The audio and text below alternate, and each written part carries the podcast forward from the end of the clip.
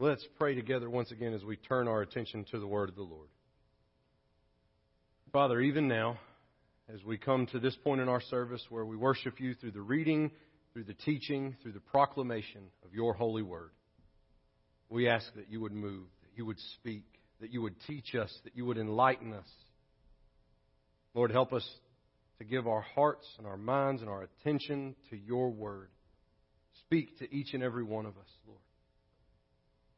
Father, we ask that your words might flow forward, that mine would be stopped, and that in spite of an insufficient messenger, that your message would be communicated. Lord, we love you so very much. We ask that you would help us to be comforted, challenged, equipped, and convicted as we turn our attention now to your holy word. We ask all this in the name of Jesus Christ, by the power of the Holy Spirit, to you, God, our Father in heaven. Amen. Amen. This morning, we're going to continue onward in our One Another sermon series. I appreciate Michael Barton filling in for me last week um, as I listened to it while we were driving back from the wedding that I officiated. Um, I had never heard my name mentioned so many times in a sermon. I, I was uh, rather embarrassed by that, to which when I let Michael know how embarrassing that was, he said, Well, it was just honestly an attempt to teach you what it feels like when you call our names out from the pulpit. So, message received. I will do my best not to call folks out. But anyway, Michael did a great job, all that in, in, in jest. But we are going to continue onward in this eight part sermon series. The word allelon shows up in Scripture. It means one another. It is one Greek word. It means two words in English. One another. And this verse, this, this word shows up in 94 verses for a total of 100 occurrences in the New Testament. And every one of these occurrences ends up giving instruction directly to the church. And so we know for a fact that this is not just how one Christian is supposed to treat another Christian, but this is actually how we are to treat one another within the church body as a local body of Christ. So this morning we will be looking at how we are to bear with one another. So if you have your Bible with you, I encourage you to take it and turn with me to Ephesians chapter 4. Ephesians chapter 4. If you don't have your own copy of God's Word, feel free to borrow one from the back of the pew there in front of you. If you don't own your own copy of God's Word, be my guest. Please take that Bible that is there in front of you as your own personal copy, and we will replenish it. Just count it as a gift from Bethany to you. If you prefer to follow along by some digital means or even on the screen, however you're accessing the Word of the Lord, I would ask, if you're physically able, would you please stand out of reverence for the public reading of God's holy Word? As we look together now in Ephesians chapter 4, beginning in verse 1. The word of the Lord says, I therefore, a prisoner for the Lord, urge you to walk in a manner worthy of the calling to which you have been called, with all humility and gentleness, with patience, bearing with one another in love, eager to maintain the unity of the Spirit in the bond of peace. There is one body and one spirit, just as you were called to the one hope that belongs to your call. One Lord, one faith, one baptism, one God and Father of all, who is over all and through all and in all. But grace was given to each one of us according to the measure of Christ's gift. This is the word of the Lord. Thanks be to God. You may be seated.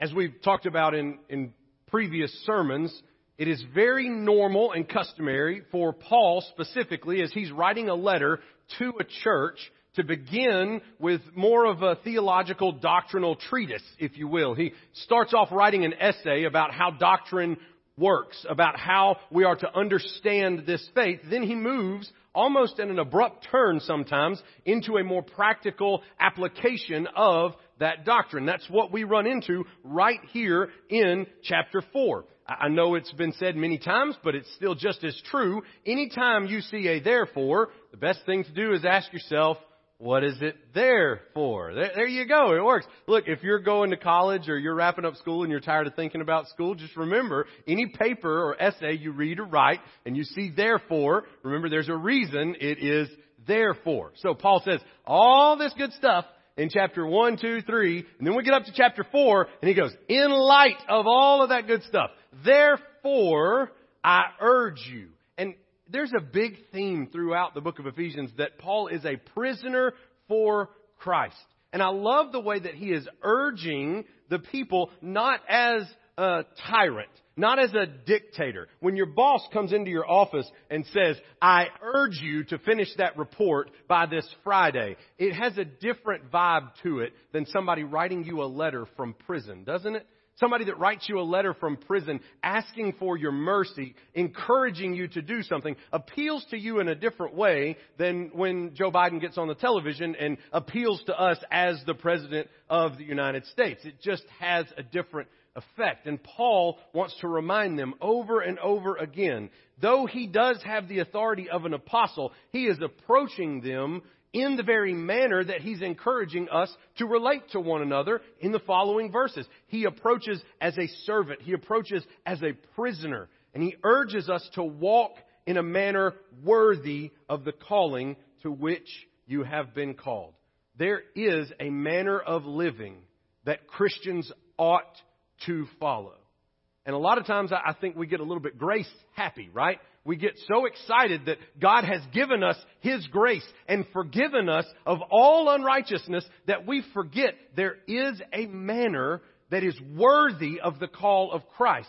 And there is a manner that is unworthy of the call of Christ. And I know this to be true because there are so many churches that split wide open for the silliest things. We've talked about it before. My, my home church, remember, they split over whether or not to pave the driveway to the pastorium. True story. It was Harmony Baptist Church. Then it split into two churches. You had Bethel and the First Baptist of Pleasant Grove. Listen, in this county, there's probably some of us who drove past other good, healthy, vibrant, Bible believing churches to get to this church because we can't get along with the people in that church or there's some reason that we've decided that church is not suitable so we come to this church. We walk in a manner that is unworthy because we can't figure out how to reconcile with one another. There are 52 Southern Baptist churches in Covington County. 52 Southern Baptist churches. That's not counting any of the Methodist churches, Presbyterian churches, non denominational churches, or any other denomination you want to get into. There's 52. Our associational director sends out an email every week and reminds us to pray for one specific church. And the emails go 52 weeks in the year. That's why it's always easy to remember that we have that exact number of churches in our county. And when we walk worthy of what we've been given, the grace that we've been shown, it means that we work out our problems. And, and then Paul says, here's exactly what that life looks like. You want to know what walking in a manner that is worthy of the gospel is? He starts off in verse 2.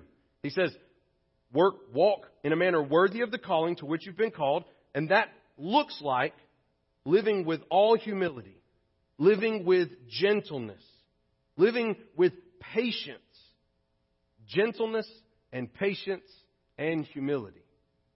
And those are hard characteristics to come by today, inside the church or out. You know, I heard a quote from John Maxwell one time that you can get anything done in this world as long as you don't care who gets the credit, right? If you insist on being the one who is recognized it gets really hard to get something done because everybody wants a piece of the glory, right? If something really good happens on the football team, hey, hey, hey, did you see? I, I, I had my block, right? I, I got my block. I blocked my man. He was out of the way. So that's, that's how the running back went and scored a touchdown. We, we've lost some of the, the sheen, some of the glory that is seen in humility and not exerting what I did over somebody else. The gentleness of not forcing our way into a situation. When the square peg does not fit in the round hole, we have no gentleness left. Yesterday I was cutting my grass and I clear knocked the stew out of the gate to the fence, okay? My wife was not outside at the time, so I don't think she saw how bad I damaged the gate. But she did know later that I went back out there with a three pound sledge and said, get back in line! And it was, uh, not with any kind of gentleness whatsoever. We've, we've lost some of the gentleness. We try to shove a square peg into a round hole at any opportunity possible. And that means it's my way or the highway. It means I'm going to bulldoze over you and who you are and your emotions to get what I want. And that applies in the workplace and that applies to us here in the church. We, we have no forbearance with one another, is the way that the King James puts it. I, I love that word, to forbear with one another, to tolerate one another. Instead, we bulldoze over one another. We don't show humility and gentleness to one another. Man, it, it, it happens even in my family, even in the most simple of conversations, right? We won't bear with what somebody else has to say. We won't tolerate their conversation. We interject and have something that we have to say, and we can't wait to the end of what they have to say. We've got to jump in and say what we want to say, and we all end up talking over one another. The same thing happens. Why, why, do you think we have the Robert's Rules of Orders established as the way our business meetings proceed? Because without the Robert's Rules of Orders, before they started using those for business meetings in Baptist churches and churches all over the place and other business meetings, everybody just shouted over each other. And whoever had the loudest voice was often heard, which is good if you're a loud person like me, but it's not good if you don't always have the best ideas also like me. Folks, we've lost the ability to live with humility, gentleness, and patience, and we don't care anymore if we're not gentle, if we're not humble, if we're not patient, if we don't tolerate other people, it doesn't matter because I can just go to another church. Because there's just grace to cover over whatever I've done. Because there is therefore now no condemnation for those who are in Christ Jesus, which is true. But if we've accepted that forgiveness, if we have accepted that gift of grace, there is a manner in which we are supposed to walk, a way in which we are supposed to live that is markedly different from everywhere else. And in the church, we ought to be able to tolerate one another. That's, that's the heart of what that bear with one another in love means. And, and don't miss that the same thing that we talked about early in this sermon series, unity and love are painted over every one of these one another's. One third of the one another's talk about love. Love one another. One third talk about being unified with one another. And the very next verses, bear with one another in love, eager to maintain unity. They, they shower the rest of the one another's. You're not going to be able to tolerate people if you don't love them. And I don't know that we get a good idea of what tolerate really means. Tolerance is a, is kind of a key word these days, right? It's, it's one of those words that everybody zones in on. They focus in on toleration. So, do we have to tolerate one another in a way that I have to accept everything that you believe is true to be true for me? And unless I accept it as truth, then I'm not tolerating what you believe. It, that's, that's not tolerance. That's acceptance. That's agreement. It is possible it is encouraged in Scripture to tolerate one another even within disagreements. We talked about how Barnabas and Paul went separate ways. Remember, Barnabas was the son of encouragement, and he kept a hold of John Mark. And because of that, we have the Gospel of Mark. They tolerated one another and then had to go separate ways. There was a toleration up to a point, but they disagreed. Barnabas still loved Paul. Paul still loved Barnabas. It wasn't that they never spoke again the rest of their lives. They had a differing opinion of how to accomplish the mission, and so they thought the best way forward was to part ways. They still tolerated one another in disagreement. I, I, don't, I don't know that we're the best at that these days. If you don't agree with me, then I can't tolerate that. I can't put up with disagreement. Disagreement must mean you don't like me, and that, that's not true. I mean, that were true, I wouldn't be married to Jessica. She is an Auburn fan. I am an Alabama fan. We vehemently disagree on which team is better. But I love her more than anybody on the face of the planet. She's my very best friend. But I disagree with her on what team should be on the television at any given moment because, I mean, whether Auburn wins or lose, my blood pressure doesn't change. I just could not care less. I, I'm so not sorry. I just, I wish that I was sorry, but I'm not. And plenty of people, right? That's why there's the tag, the house divided. Okay? I, I got nothing against Auburn folks. I'm married to one. I love her. We disagree. We tolerate that difference of opinion on sports. Listen, I, I was hesitant to go this way, but I'm going to this morning. I'm a really quirky person, in case y'all didn't know. I know, surprise, shocker for everybody here. I, I don't, I don't, I don't like for the TV volume to be on an odd number. I, I'm sorry. There, I said it. I threw it out there. That is a real fact from my life. Okay? If there are numbers showing on the volume, the radio, the television, on my iPhone, whatever, I just, it makes my brain happy when it's an even number. I don't know why I started paying attention to that, but if I know it's on an odd number, it's like I just I, I can't I, I can't I don't I don't I don't I, I, can we just can we just change it? Like I don't know why that happens to me. Okay, my wife tolerates that. Okay, it's been a long 12 years of never enjoying the volume on an odd number, except maybe when I'm not at home, and maybe she puts it on odd numbers just for fun. Then I, have no idea. Okay, the light switches in my house. We have some switches that I, I promise are eight way switches. There, there's a switch in every room of the house that controls this one set of lights. And for whatever reason, my brain really likes for the light switches that are together to both be up or both be down. I don't, I don't know why, but when one's up and one's down, my, I just, I get a little tick. I don't, I don't understand. I don't know. I wish I could control it. I try really hard. So my wife tolerates that like when I come into the house and I'm looking around, I catch it. Every time. It's right there and boom. And I'll, I'll, I'll try and ignore it. And I'll try and ignore it. And then next thing she knows, I go and I flip this switch and I go over here and I flip that switch and I go over here and flip that switch and then boom, they're in unison. Ha ha!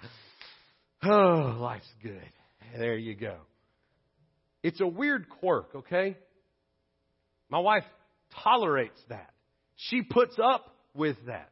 But she doesn't even try herself to make the switches unified like that because it's really weird. Why would you do that, right? Like, I understand I'm the weird and quirky one. I understand that I'm doing the strange thing. I don't expect her to agree with me that the light switches need to be together up or together down. I don't expect her to agree with me that the volume has to be on an even number.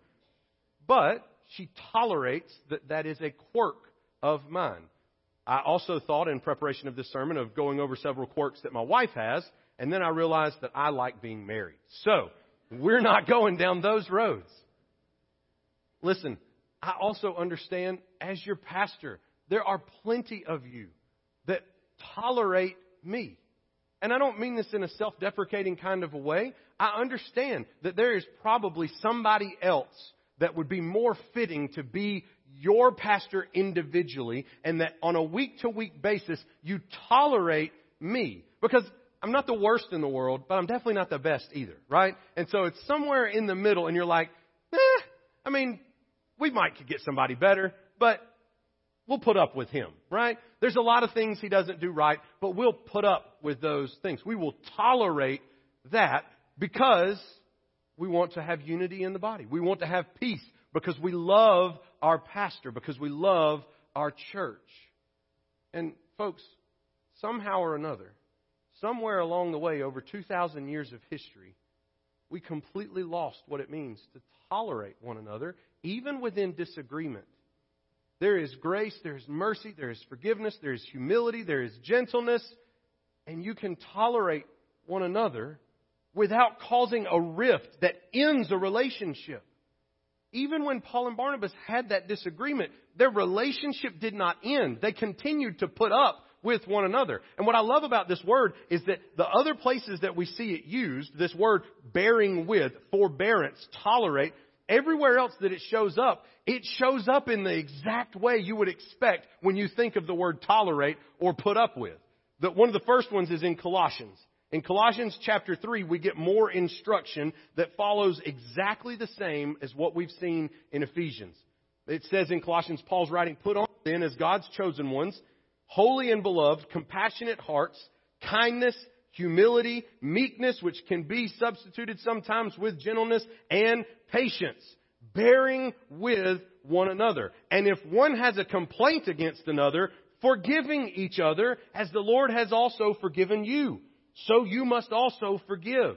And above all these things, put on love, which binds everything together in perfect harmony. And let the peace of Christ rule in your hearts, to which you were called in one body, and be thankful. When it talks about bearing with one another in Colossians, it's the same mindset of walking in a manner that's worthy of the Lord Jesus. And it's also saying there's complaints involved with tolerance, right? Like when somebody complains, you have to tolerate or put up with their complaining. When I come home and I say, well, on earth are the light switches all messed up in the house and it's on volume 25. I don't get it. I complain, my wife tolerates.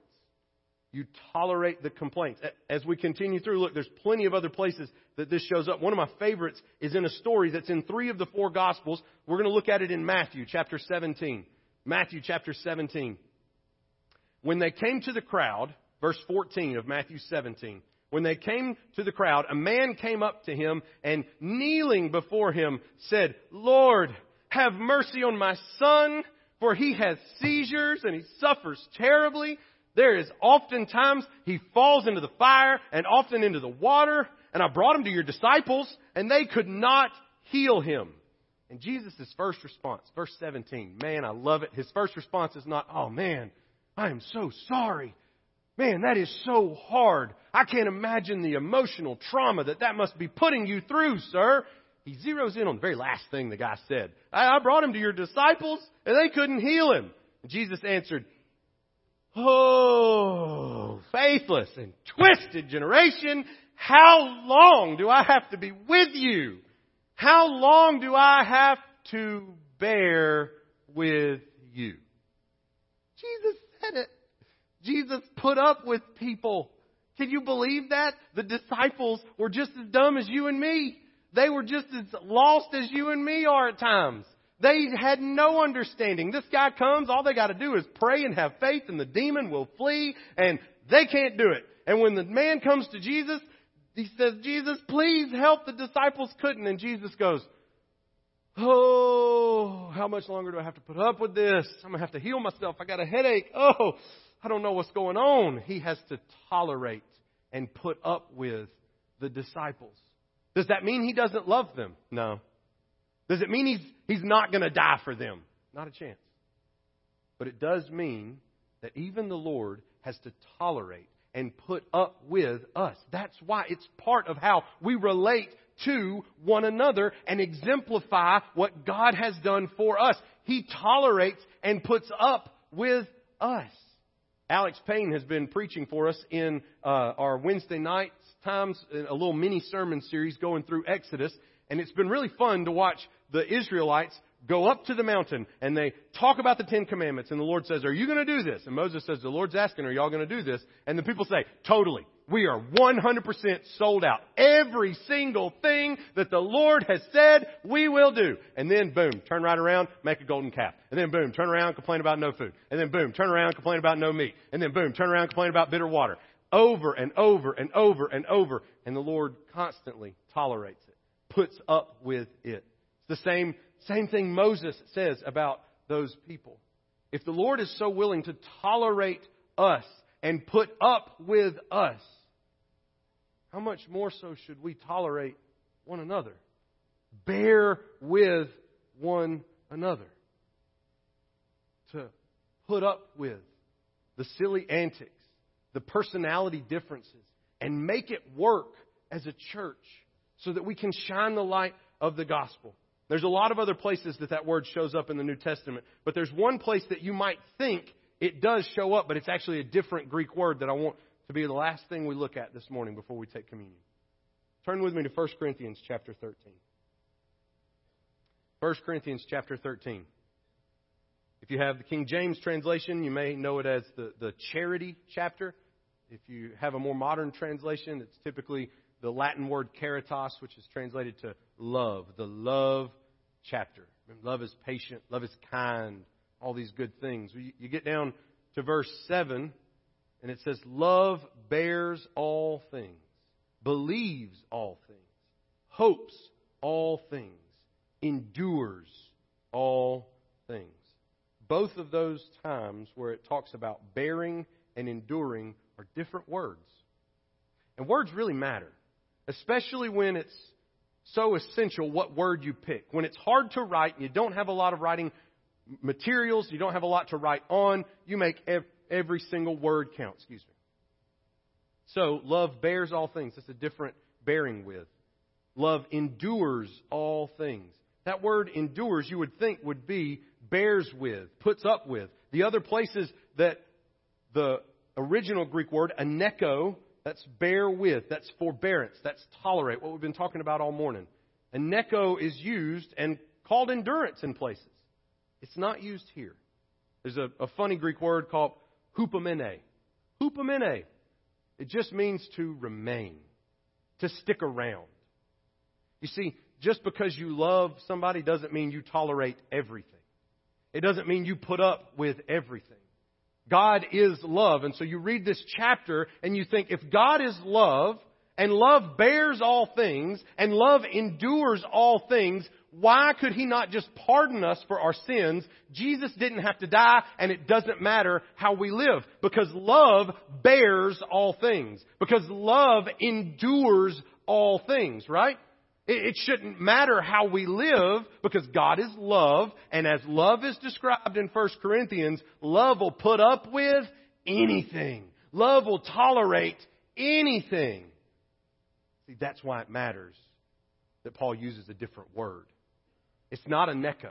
It's not to put up with. It's not to tolerate. It's to endure. It's to wait.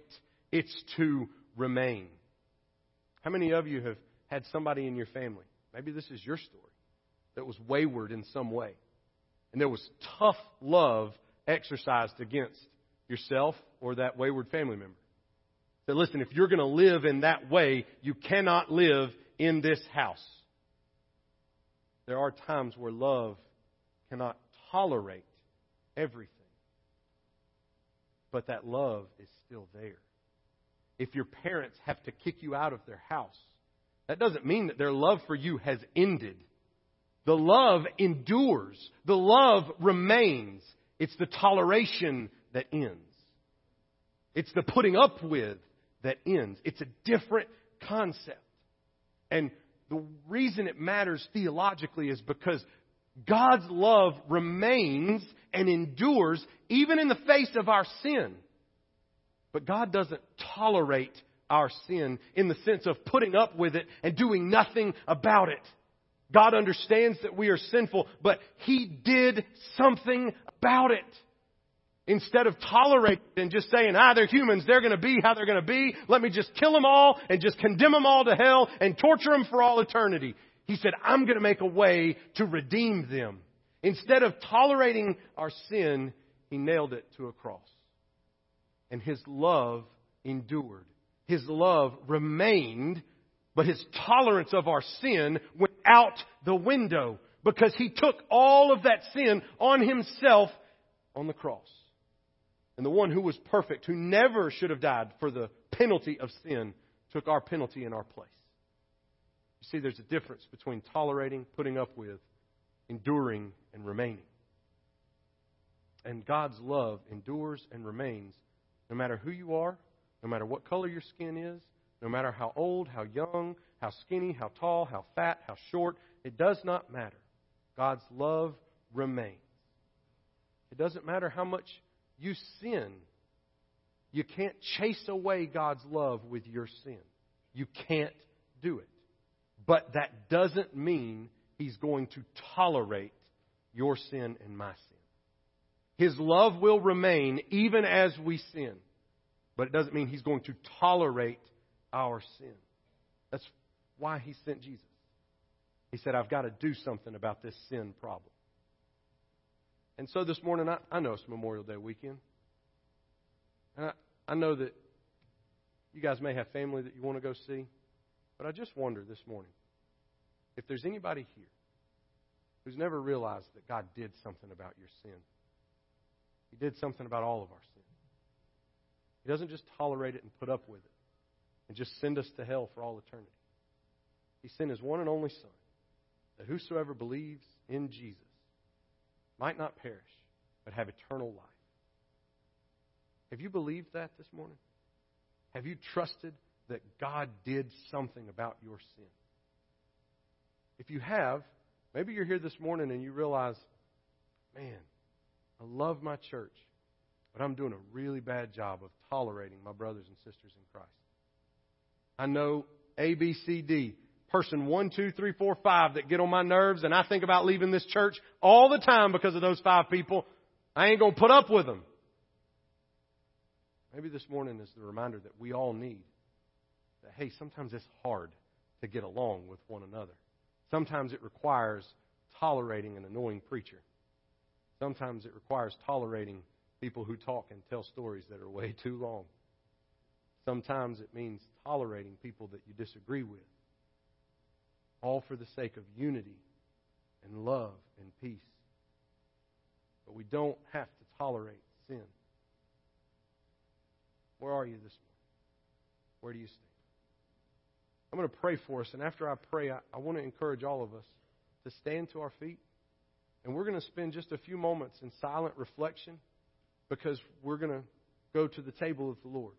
We're going to partake of communion this morning. And in 1 Corinthians chapter 11, Paul gives very strict instructions that we should never approach the Lord's Supper in an unworthy manner. And so, after I pray for us, we're all going to stand. We're going to take a few moments to pray in our own hearts and make sure that we align our heart with a manner that is worthy of that which God has called us to. If you're not a believer, as we partake of the Lord's Supper, I, I encourage you to just stay in your seat and don't partake. But if you are a believer, please take the moments that are coming as a time to confess between you and the Lord. Make things right in your heart and your spirit and let's worship Him through communion. Let's pray together. Father in heaven, thank you that your love endures, but you do not tolerate our sin. Instead, you nailed our sin to the cross of Calvary. Lord, thank you for loving us when we were unlovable. Lord, even after we trust in you, we still sin, we still mess up. And in your grace, in your kindness, you bear with us. You tolerate us and put up with us when we doubt you, when we turn from you, when we forget that you have provided. Lord, even this week, I know in my own heart, seeing all the evil that has transpired in our world in these last few weeks, with all these school shootings, with all of the terrible things that are happening in our world. Father, I confess that I, I've been tough to put up with because I've doubted your plan and your purpose. Please, Lord, forgive us. Help us to wait patiently on you, to love you, to trust you. Lord, would you move in our hearts? Help us to worship you in spirit and in truth as we approach your table. We ask all this in the name of the Father, the Son, and the Holy Spirit. Amen. Would you stand with me for a moment? I'm going to give you a few moments to pray there where you are. And then I'm going to read for us. And I'm going to encourage you to read along from Psalm 51. We'll be reading verses 1 through 12. It's just a time of public confession among ourselves. So let's take just a few moments in silence and pray, make our hearts right with the Lord, and then I'll begin reading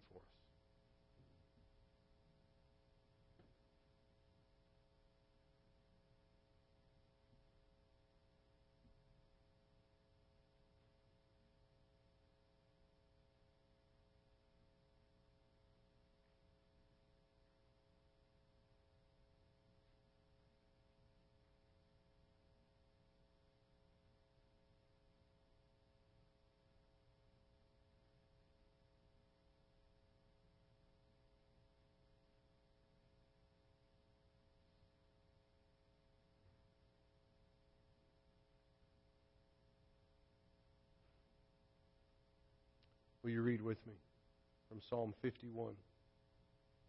Have mercy on me, O God, according to your steadfast love, according to your abundant mercy. Blot out my transgressions. Wash me thoroughly from my iniquity, and cleanse me from my sin. For I know my transgressions, and my sin is ever before me. Against you, you only, have I sinned and done what is evil in your sight, so that you may be justified in your words and blameless in your judgment. Behold, I was brought forth in iniquity, and in sin did my mother conceive me. Behold, you delight in truth in the inward being, and you teach me wisdom in the secret heart. Purge me with hyssop, and I shall be clean. Wash me, and I shall be whiter than snow. Let me hear joy and gladness. Let the bones that you have broken rejoice. Hide your face from my sins and blot out all my iniquities. Create in me a clean heart, O God, and renew a right spirit within me. Cast me not away from your presence, and take not your Holy Spirit from me.